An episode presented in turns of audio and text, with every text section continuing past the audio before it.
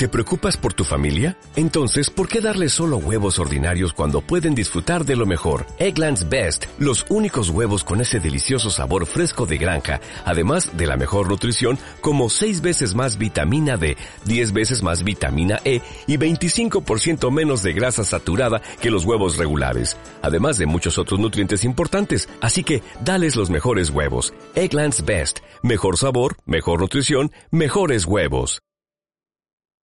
¿Qué tal amigos? Sed bienvenidos una semanita más al podcast de un jugador de a pie.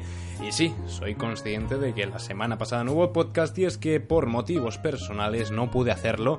Y bueno, en verdad sí que pude, pero eh, me saldría mal por el poco tiempo que tenía y no podía prepararlo bien y demás, así que no tenía tiempo material para hacer un buen podcast. Y yo quiero traeros contenido de calidad porque eh, al fin y al cabo eh, yo quiero que este podcast sea un, referente de calidad. Allá donde, donde sea un referente este podcast, válgame Dios.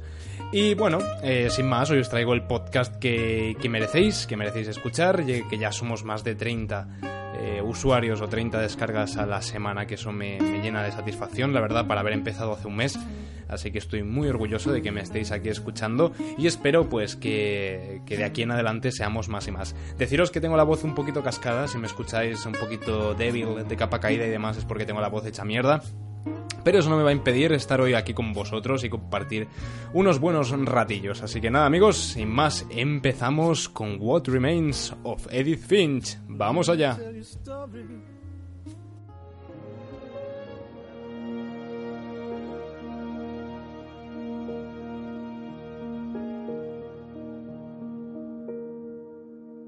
What Remains of Edith Finch nos pone en la piel de Edith, el último eslabón vivo del árbol genealógico de los Finch. La historia, en un escueto resumen, se basa en la rememoración de los fatídicos finales que sufren todos, o casi todos, sus antepasados. En resumidas cuentas, es una historia llena de fatalidades y tragedias. Pero, ¿es acaso esta música tan pesimista como el argumento?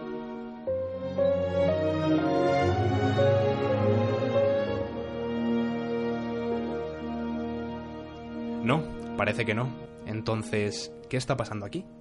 De repente, la muerte no es algo a lo que se tiene que temer, no es algo a lo que se tiene que llorar.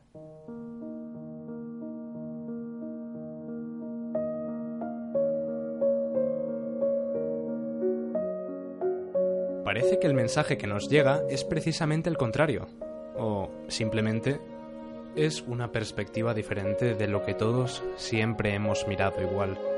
Esto es algo bonito, ya que normalmente se nos enseña la cara frontal de la muerte, la imagen clásica del oscuro fin, la guadaña, las lápidas, gente llorando alrededor de una tumba. What Remains of Edith Finch no se centra en el dolor de la muerte, sino en el milagro de la vida.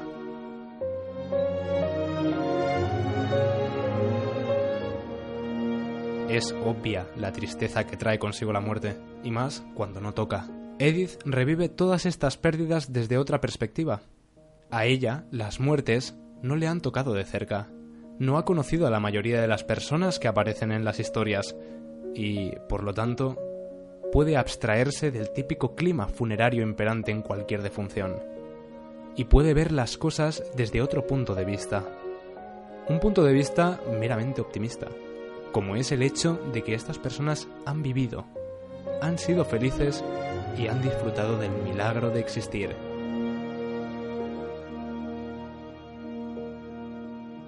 Alejándonos un poco del sentido del juego, podemos hablar del aspecto jugable. What Remains of Edith Finch es el mejor exponente de su género. Es el juego que mejor lleva el tan estigmatizado título de Walking Simulator, el que mejor saca partido a la intención que tiene el género, que es ni más ni menos que contar historias de una forma interactiva. Este videojuego no cuenta historias, te hace vivirlas, y además lo hace con un estilo, con una sutileza y con un encanto al que hasta ahora solo podíamos acercarnos con la literatura. Por último, solo quiero añadir mi más sincero agradecimiento al equipo desarrollador del título. Por obras como esta es por lo que los videojuegos van ganando relevancia, van ganando importancia, elevan los videojuegos más allá del acto lúdico. Por último, concluiré con las palabras de Fran Pinto en A Night Games sobre el juego. No sé si What Remains of Edith Finch es el mejor juego que he jugado últimamente, pero sí sé que es, sin ninguna duda, el más importante.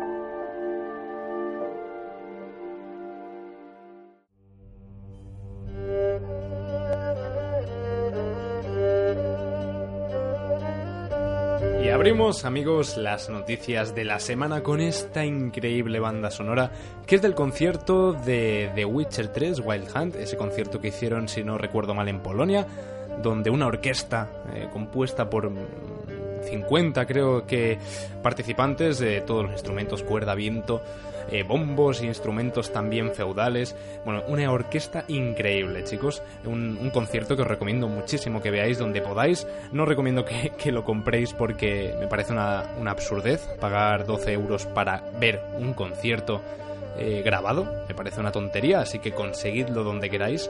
Pero, pero, me parece increíble. Y abrimos con esta banda sonora porque a mí me, apasiona esta banda sonora además, también el juego, el juego es uno de mis favoritos, por no decir mi favorito. Y es que la primera noticia que os vengo a plantear hoy es que The Witcher tendrá una serie en Netflix. Esta noticia es la que más me ha alegrado de todas las que he leído esta semana y supongo que la que más me ha alegrado de, de, hace meses, ¿no? Porque realmente eh, yo creo que, que, la saga de, de Gerald de Rivia, eh, del, hablando tanto de los juegos como de los libros, que yo personalmente no me los he leído, pero tengo un amigo que sí, Creo que es un universo con muchísimo, muchísimo potencial y que si se hace bien, que si lo hace una compañía como Netflix, que es eh, sinónimo de, de, calidad hoy en día, la verdad, eh, yo la verdad es que estoy bastante, bastante tranquilo. Eh, todavía no sabemos nada, eh, lo que sabemos es que será para 2018, si no recuerdo mal, o no sé si se ha publicado la fecha, pero lo más probable es que se haya anunciado ahora, es que sea de cara a 2018. Eh, a esto, Andrzej Zapowski, o Zapowski, o como se llame, que es el autor de los libros, pues se muestra muy, muy halagado y muy agradecido de que Netflix haya tomado su licencia o, o se la haya bien pagado para llevar a cabo eh, la serie de, de Gerald de Rivia. Y no mostraba esta, esta, esta, satisfacción y este tan buen entendimiento con los de CD Projekt que la verdad es que ya vimos hace unas semanas que que tuvieron bastante discusiones por el tema de los derechos y tal, que se arrepiente de haber vendido los derechos por tan poco y que es un poco reticente de cara a los videojuegos y demás, pero parece que con Netflix está muy de acuerdo. Seguramente le han dado una buena suma por los derechos de The Witcher. Y bueno, eh, no sabemos nada más, no sabemos ni reparto ni nada, eh, pero bueno, así que esperaremos nuevas noticias para ver quién interpretará a Geralt, que es lo más importante porque es un autor, bueno, es un autor, perdón, es un personaje con mucho carisma y lo tiene que, que interpretar un actor que tenga el mismo carisma. A mí se me venía a la cabeza eh, Matt Mikkelsen, o sea, imaginaos a Matt Mikkelsen, el de Aníbal, entre otras cosas.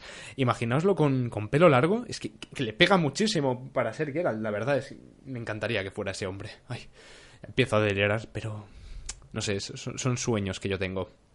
Continuamos con las noticias, amigos, y es que esta semana hemos tenido la presentación del gameplay de Destiny 2 y además, bueno, eh, no os voy a hablar del gameplay porque tan mucho tampoco no han dicho, ¿no? Es más de lo mismo, al fin y al cabo. De lo que se han hablado es de la, la supuesta versión de PC que llegará más tarde que la versión de consolas. Esto no sabemos cuánto tiempo será, simplemente han dicho que están trabajando y que no pueden poner una fecha a la versión de PC porque quieren que sea una buena versión. Ya han dicho que no será un port de consolas, que será una versión exclusiva, o sea, una versión diseñada específicamente para el PC, que ya sabemos que eso siempre sale mejor. Y bueno, eh, la información que han dado de esta versión de PC es que no tendrá límite de fotogramas y que podrá eh, ampliarse la resolución hasta el 4K que viene siendo la norma general hoy en día en los juegos de PC. Pero bueno, no está mal que lo digan, ¿no? Porque luego a lo mejor nos encontramos un juego que es como un port de consola y las resoluciones máximas son 1080 y a lo mejor no pasa de, de 60 FPS, ¿no? Que para, para un PC o tope gama, 60 FPS están anticuadísimos ya. Y bueno, tenemos también la noticia de que saldrá en Battle.net en exclusiva, o sea, en el lanzador de Blizzard, al lado de juegos como Diablo, World of Warcraft, Overwatch, Hearthstone, StarCraft y Heroes of the Storm. Madre mía, me lo sé de memoria. Al lado de esos juegos tendremos Destiny 2, que la verdad es que no, no pega mucho, pero a mí me parece una buena idea, eh, cogido con pinzas, ¿eh? porque realmente el lanzador de, de, Blizzard. Es, eh, funciona muy bien, es muy fluido, la verdad es que no tengo ningún problema, no es nada tosco, lo malo es que no tiene toda esa comunidad ¿no? que, tiene, que tiene el PC. Y eh, una cosa que me, que me, que me tranquiliza, ¿no? Por así decirlo, que esté en este lanzador es que los juegos que están en el lanzador de Blizzard son juegos muy pulidos en PC, mm, que funcionan muy bien, que casi no requieren parches, así que espero que, esto sea lo mismo con, con, Destiny 2 a pesar de que no sea Blizzard la, la encargada de desarrollar el juego, sino Bungie. Y nada más, no tenemos nada más de, de, información acerca de esto. La semana que viene supongo que dirán más cosas sobre esta versión de PC y más cosas sobre el juego, supongo. Así que hablaremos más de, de Destiny 2 la semana que viene. Notición importante, Tennis World Tour, el sucesor espiritual de Top Spin 4, llegará en 2018 de la mano de Breakpoint. O sea, eh, ¿cuánto tiempo hacía que no teníamos un juego de tenis? Top Spin 4 fue en el año, salió en el año 2011, por lo menos 6 años que no tenemos un, juego decente de, tenis, un juego serio, realista.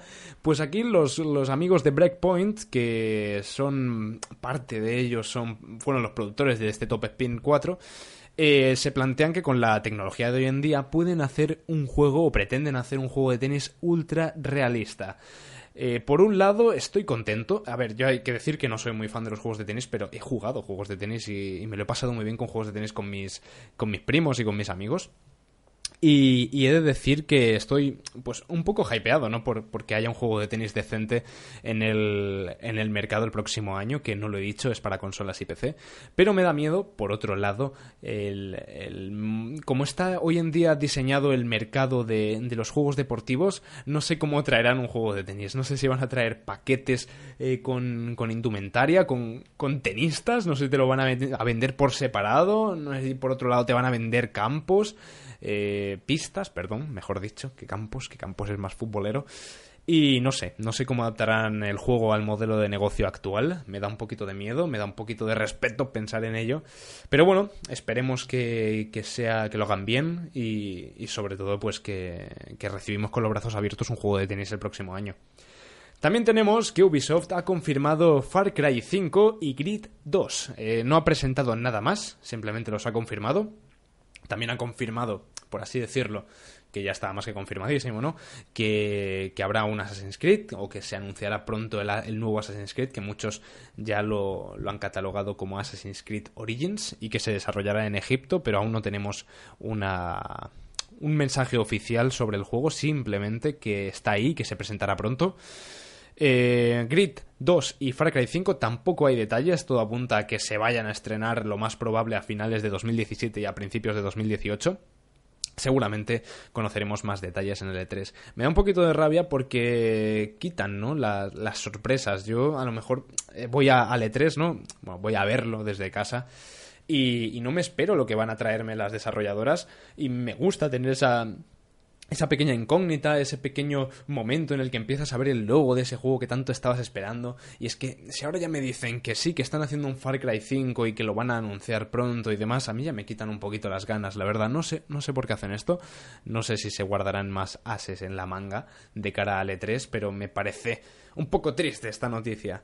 Bien, por un lado, ¿no? Porque Far Cry 5 es un juego muy esperado, Grid 2 mm, no tanto. Grid 2 no, madre mía, me he equivocado. Todo el rato estoy diciendo Grid 2 y es eh, The Crew 2. Madre mía, qué, qué, Perdonad, eh, amigos, que es que tengo apuntado aquí en, mis notitas Grid 2 y ahora estoy pensando, pero si yo tenía el Grid Autosport, ¿cómo pueden sacar ahora un Grid 2? Y es que es The Crew, The Crew, lo estoy escribiendo para, para acordarme. The Crew 2, perdonad, eh, amigos. Este juego que hace poco regalaron en, en PC y que yo creo que no tuvo mucho éxito pues van a sacar una segunda parte. Así que nada, buena noticia, ¿no? Porque estas sagas, pues supongo que hay gente que las sigue, sobre todo Far Cry. Yo soy uno de los que les gusta bastante Far Cry. El Primal no, no lo cuento, no me gustó nada. Y bueno, esperemos que este Far Cry 5 pues esté tan bien como los anteriores al, al Primal, el 4 y el 3. Y bueno, última noticia que os traigo esta semana es que el Went se prepara para la beta pública el 24 de mayo. Esta beta pública estará disponible tanto en PC como en ambas consolas, como en Xbox One y PlayStation 4. La verdad es que eh, sería un buen juego para llevar a Switch Y me parece una pena que no, que no esté en Switch, porque es un juego muy interesante para, para la consola de Nintendo. Y bueno, buena noticia, que ya por fin salimos de la fase en beta cerrada y entramos en la fase beta abierta, que yo soy muy seguidor de, del Went, juego mucho últimamente, me está encantando. Y bueno, para quien, para quien juegue, deciros que, que esta actualización, este paso de beta cerrada a beta abierta, comporta consigo una serie de, de cambios y una serie de mejoras, ¿no? Cambiarán muchísimas cosas, añadirán nuevos eh, personajes, cambiarán prácticamente todas las cartas. Y bueno, eh, buena noticia que, que sigue siendo free to play, obviamente ya sabemos todos que sea así free to play. Y la buena noticia de esto es que va a salir en consolas, ¿no? Va a salir también en PlayStation 4, que de momento no tenían beta cerrada, solamente estaba en Xbox One y en PC, así que muy buena noticia que salga para las dos consolas ya el próximo 24 de mayo. Para todos aquellos que, que hayáis jugado en la beta cerrada, deciros que se os van a eliminar todas las cartas y todos los niveles y todos los rangos que hayáis conseguido durante la beta cerrada. Pero, pero, no os tiréis de los pelos, os van a devolver eh, los eh, sobres que hayáis comprado con dinero real. Es decir, si habéis comprado 30 sobres con dinero real en la beta cerrada, en la beta abierta os devolverán esos 30 sobres para que los volváis a abrir y para que volváis a, ampliar la colección de cartas. Por otro lado, también os darán cada 5 niveles dos sobres, es decir, si sois nivel 20 os darán eh, 2 por 5, 10 sobres. Y si, y bueno, también para los rangos, cada rango que hayáis subido, es decir, si sois rango 9, os darán 2 sobres por cada rango. Si sois rango 9 os darán 18 sobres, así que está muy bien para todos aquellos pues que, que hayáis jugado durante la beta cerrada, aunque hay gente que se queja, ¿no? Por el hecho de que les vayan a borrar todo, pero a mí me parece bien hacer un reset y que todos los jugadores partan desde cero. Y nada más, amigo, por noticias de esta semana. Yo creo que ya está todo. Prefiero traeros noticias así en plan bloques temáticos, ¿no? Que cada noticia tenga un poquito de chicha, que no mm, noticias eh, sueltas y, cortitas, ¿no? Para eso, pues podéis mirar páginas de noticias y enteraros rápido, ¿no? Eh, yo prefiero traeros noticias así en plan en bloque, ¿no? Como lo que he hecho de Destiny, como lo que he hecho con el de Witcher, traeros eh, noticias en plan bloque para poder irlas comentando de una forma más cómoda, ¿no? Porque ya sabéis que yo ahora mismo estoy aquí solo. Y el día de mañana, si alguien me quiere acompañar en el podcast, pues comentaríamos las noticias un poquito más Así que de momento, mientras esté yo aquí solo, las noticias las voy a dar así, de esta manera, y espero que os gusten. Y nada amigos, sin más dilación, vamos a poner un poquito de música y vamos a pasar ya con la última parte del podcast, que sería la reflexión de esta semana. ¡Vamos allá!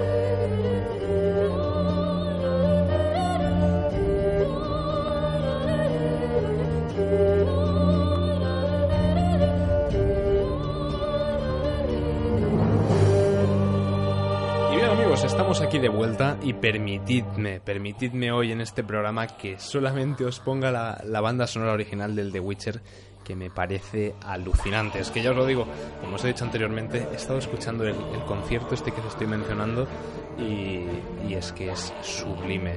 Me, me, encanta. Lo estoy viendo aquí ahora mismo de fondo, ¿no? Porque mientras hablo con vosotros en esta reflexión me apetece pues estar lo más relajado posible, eh, hablar de una forma distendida, eh, sin ningún tipo de tapujos, de una forma natural. Chicos, ¿de qué os quiero hablar en esta, en esta reflexión? La verdad es que es un, es un tema un poco complicado como para resumirlo en un titular. Y es que es más un sentimiento que no una. que no un tema, ¿no? En sí.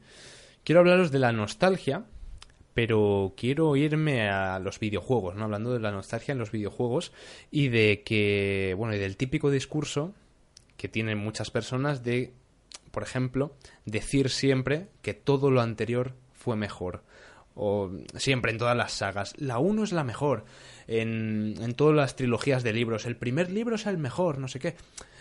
Es, es, como una manía. Ya llega un punto en que, en que me molesta que siempre se vaya con ese discurso de frente, incluso cuando no es verdad.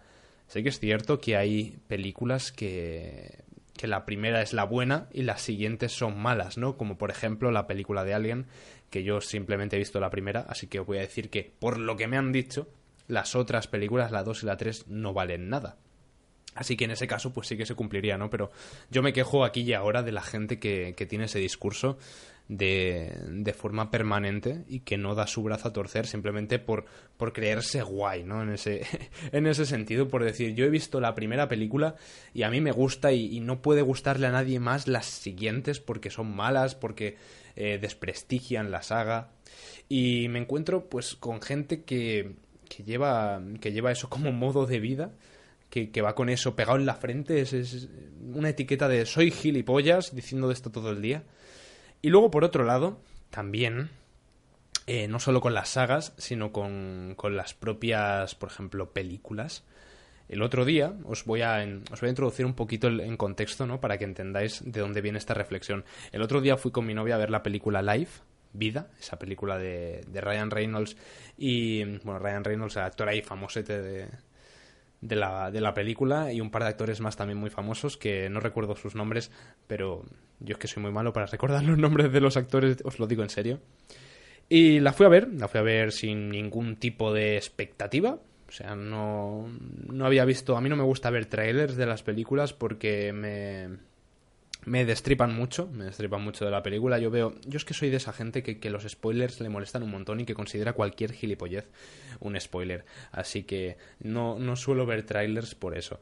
Y bueno, iba sin ningún tipo de expectativa y salí del, del, cine temblando.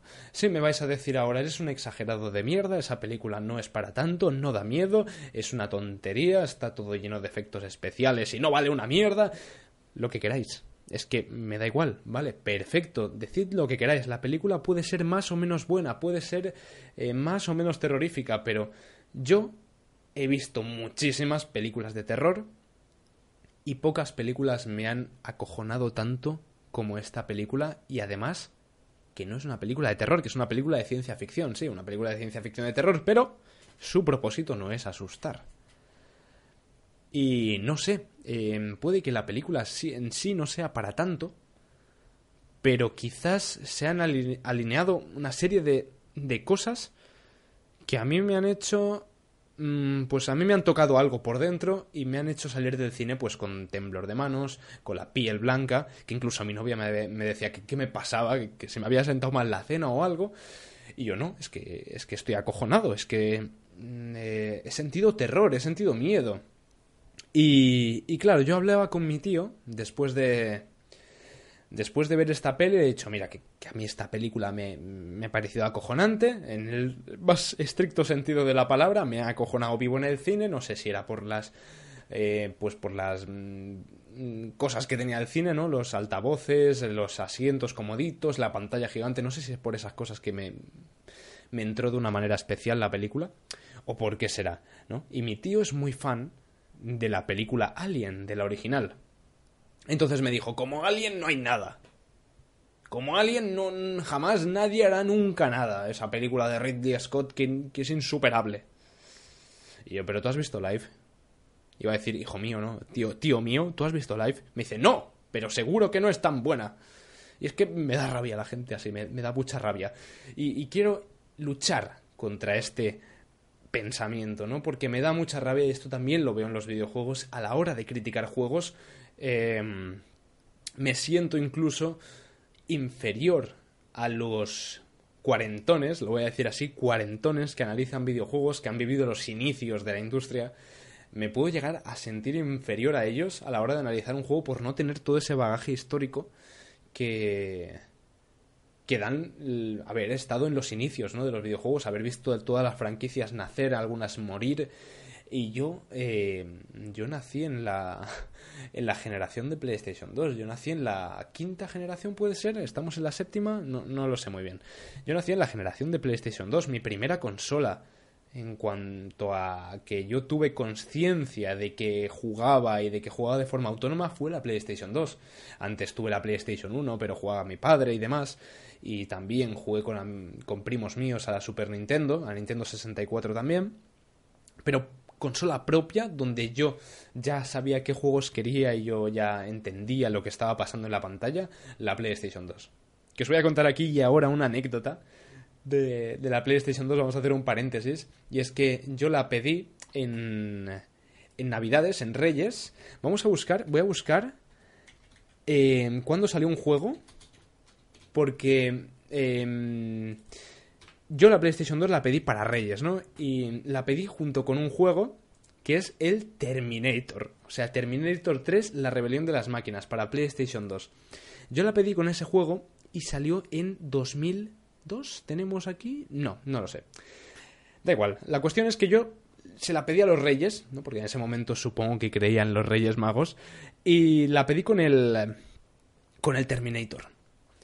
Esto que, que yo estoy ahí emocionado, esperando a que, a, que vengan los reyes magos, me despierto, me levanto, voy a mi cama y veo la Play 2. Bueno, veo una caja, ¿vale? Que, que, tiene unas dimensiones que te dan a entender que puede ser la Play 2, ¿vale? La abro veo la parte de arriba que pone PlayStation 2 y yo, ¡Oh, oh, oh, mamá, me han traído la PlayStation 2, mamá, Y seguro que viene con el Terminator como yo pedí, mamá, Y luego acabé de abrir, acabé de abrir el paquete y la PlayStation 2 junto con el juego Buscando a Nemo. O sea, imaginaos a mí la decepción de... yo era un chaval muy, muy violento, ¿no? Para, para lo joven que era para lo pequeño que era, que debería tener, ¿cuántos años? Eh, siete, ocho años como mucho. A mí me gustaba muchísimo El Señor de los Anillos, me gustaba muchísimo Terminator y, me gustaban mucho los tiros, la sangre, las espadas.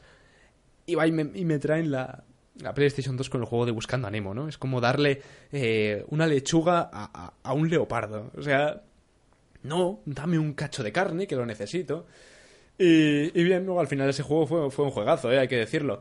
Y, nada, después, eh, con mi decepción y con mi disgusto, yo, mimado que era, pues mi madre me, me acabó comprando el Terminator también.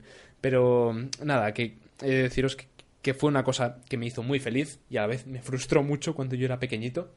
Y me acuerdo, ¿no? Que esa Play 2 pues la tuve con, con el juego de, de Buscando a Nemo, después me compré el Terminator, después El Señor de los Anillos, Las Dos Torres, después El Retorno del Rey, auténticos juegazos. Y, y bueno, cerramos aquí el paréntesis de la PlayStation 2. Ya, ya sabéis que en esta sección de reflexiones, pues eh, os hablo de lo, que, de lo que se me va pasando por la cabeza. Y como os estaba diciendo, em, yo no tengo un bagaje importante, videojueguil, ¿no? como podríamos decir. Así que a la hora de analizar juegos, a la hora de em, comparar y a la hora de plantearme cuán bueno es un juego, em, es como que me siento un poco indefenso y un poco eh, inferior ¿no? a, los, eh, a los analistas mm, más mayores que yo. Yo tengo 19 años y claro, me vas a comparar un análisis que hace un chaval de 19 años con un análisis que hace un tío de 40. Que por un lado, ese tío de 40 pues tiene eh, todo el bagaje de los videojuegos y por otro el chaval de 19 pues no tiene nada de historia. y no creo que sea así. Yo me siento así porque la sociedad es así, porque yo soy esclavo de la sociedad y estoy dentro de una sociedad que tiene unas normas establecidas, ¿no? Que es la que estoy criticando ahora, pero yo quiero romper con esas normas porque yo no quiero sentirme así, yo no quiero sentirme inferior. Tengo las mismas capacidades que cualquier otra persona de criticar un juego con los criterios de hoy en día que son los que valen. No me vale que me digas eh, si un juego es mejor o peor con los criterios de hace 20 años, porque no sirven para nada. Yo lo que quiero es aportar una visión joven a la industria, una visión millennial, ¿no? Podríamos decir a esta industria porque realmente los que más consumen videojuegos, eh, sí, la gente adulta y de más de 30 años consume videojuegos, pero los adolescentes y los jóvenes y los niños son los que más videojuegos consumen, por lo tanto somos una parte de la población muy grande que no se nos tiene en cuenta muchas veces cuando un analista de videojuegos o un redactor de una revista opina o analiza un videojuego actual. Y mm, volviendo al tema de lo de antes fue mejor siempre, no creo que sea así. Yo creo que las cosas avanzan, las, em, las cosas cambian, mejoran, empeoran, pero sobre todo cambian. Cambian de una manera que no se puede eh, clasificar en un binomio. No se puede decir por un lado que, que, son mejores y por otro que son peores. Simplemente cambian, evolucionan. Te puede gustar más o te puede gustar menos la evolución. Por ejemplo, en el cine, las películas evolucionan en el sentido en que se está empleando cada vez más CGI, más...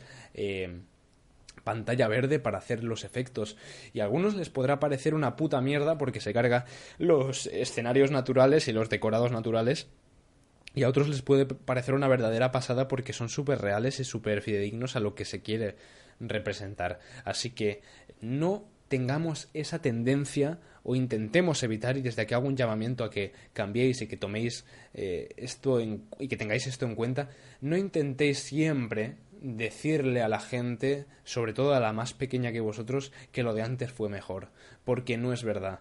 Eh, por un lado, pues claro que puede ser verdad, ¿no? Que antes los actores a lo mejor se preparaban mejor los papeles que ahora. Eso puede ser, eso te lo compro, eso es objetivo. Pero que me digas que una película, em, por ejemplo, vamos a... Por ejemplo, las películas de Star Wars, ¿vale? Em, las antiguas, yo creo que la última película de Star Wars, la de Rock One, o sea que es, es spin-off, yo creo que, que es de la calidad, de muy buena calidad y que está a la altura perfectamente de las originales. Fuera nostalgia, si fuera eh, concepciones y, preconcepciones sociales, vamos a decir que, a mí me pareció que estaba muy.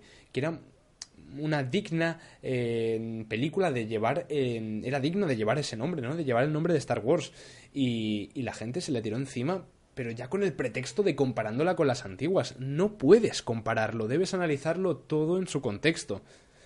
Obviamente, tienes que tener una, un, mínimo ¿no? de, de, bagaje histórico para poder ver cómo evolucionan las cosas, pero no puedes pretender siempre comparar con lo que a ti te causó unas emociones en un pasado, porque ahora un niño, a un chaval, no, no a un niño de 5 años sin criterio, ¿vale? Un chaval de 20 años con criterio, a lo mejor ya con una carrera de, de, de cine, por ejemplo, ¿no? De, alguna, alguna licenciatura en, en cine, eh, que, se ha creado con películas actuales te puede decir que las de Star Wars antiguas son una mierda, no solo por los efectos especiales, sino porque el ritmo de la película a lo mejor es una mierda. Y la de Rock One te puede decir que es la mejor película que ha visto en su puta vida, porque eh, está corresponde a los ritmos actuales y se ajusta a lo que la actualidad está demandando.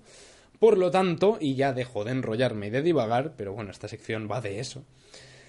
Como conclusión, quiero deciros que no vayáis siempre con, el, con la frasecita de todo lo, anterior fue mejor porque me da mucha rabia. Eh, y porque no es cierta del todo, ¿no? Y porque muchas veces podréis parecer unos carcas y unos nostálgicos y unos retros de la vida y hay que modernizarse, coño, hay que vivir en el presente, no se puede vivir en el pasado.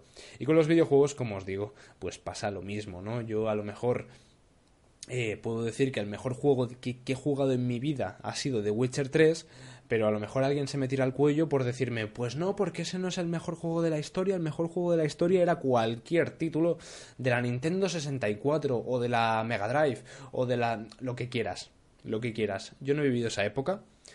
Yo no voy a juzgar con las con lo que en esa época estuviera bien, yo juzgo con lo que he jugado ahora y si te tengo que decir que The Witcher 3 es el mejor juego que he jugado en mi puta vida, te lo voy a decir. porque llevo jugando a videojuegos? Pues podemos decir 10 años. Habrá gente que lleva 30 años jugando a videojuegos. Yo llevo 10 años y puedo decirte que The Witcher 3 es el mejor juego que he jugado en la puta vida. Y, no me tienes por qué quitar la razón. Yo te puedo dar argumentos muy válidos para decirte que The Witcher 3 es el mejor juego de, mm, de la generación.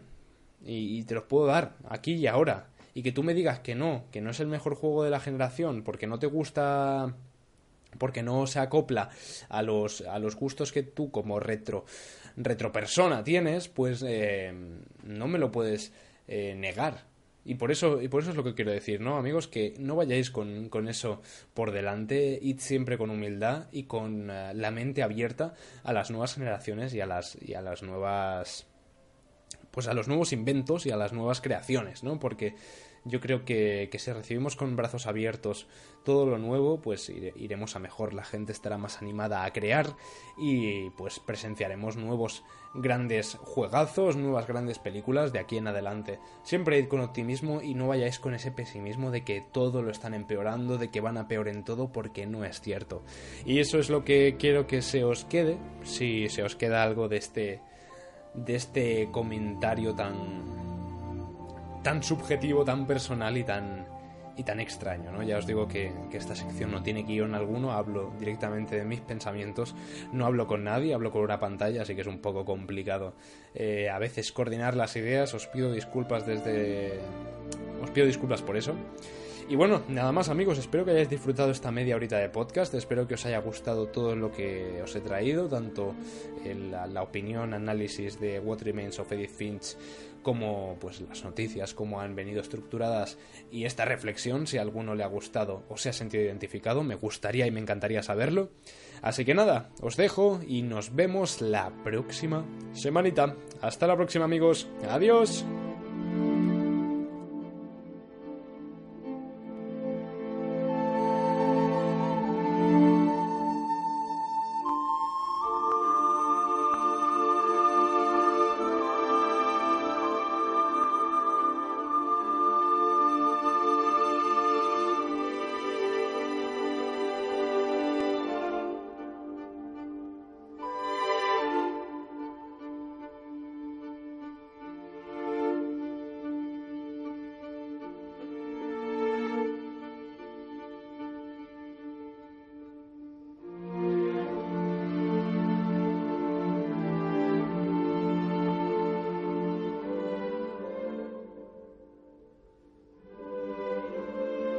As a new Western Union customer, you can enjoy a $0 transfer fee on your first international online money transfer. Send money to your family and friends back home the fast, easy, and reliable way. Visit westernunion.com or download our app today to get started, and your first transfer fee is on us. FX gains apply, not available for credit cards and transfers to Cuba. Services offered by Western Union Financial Services Inc. and MLS 906983 or Western Union International Services LLC and MLS 906985.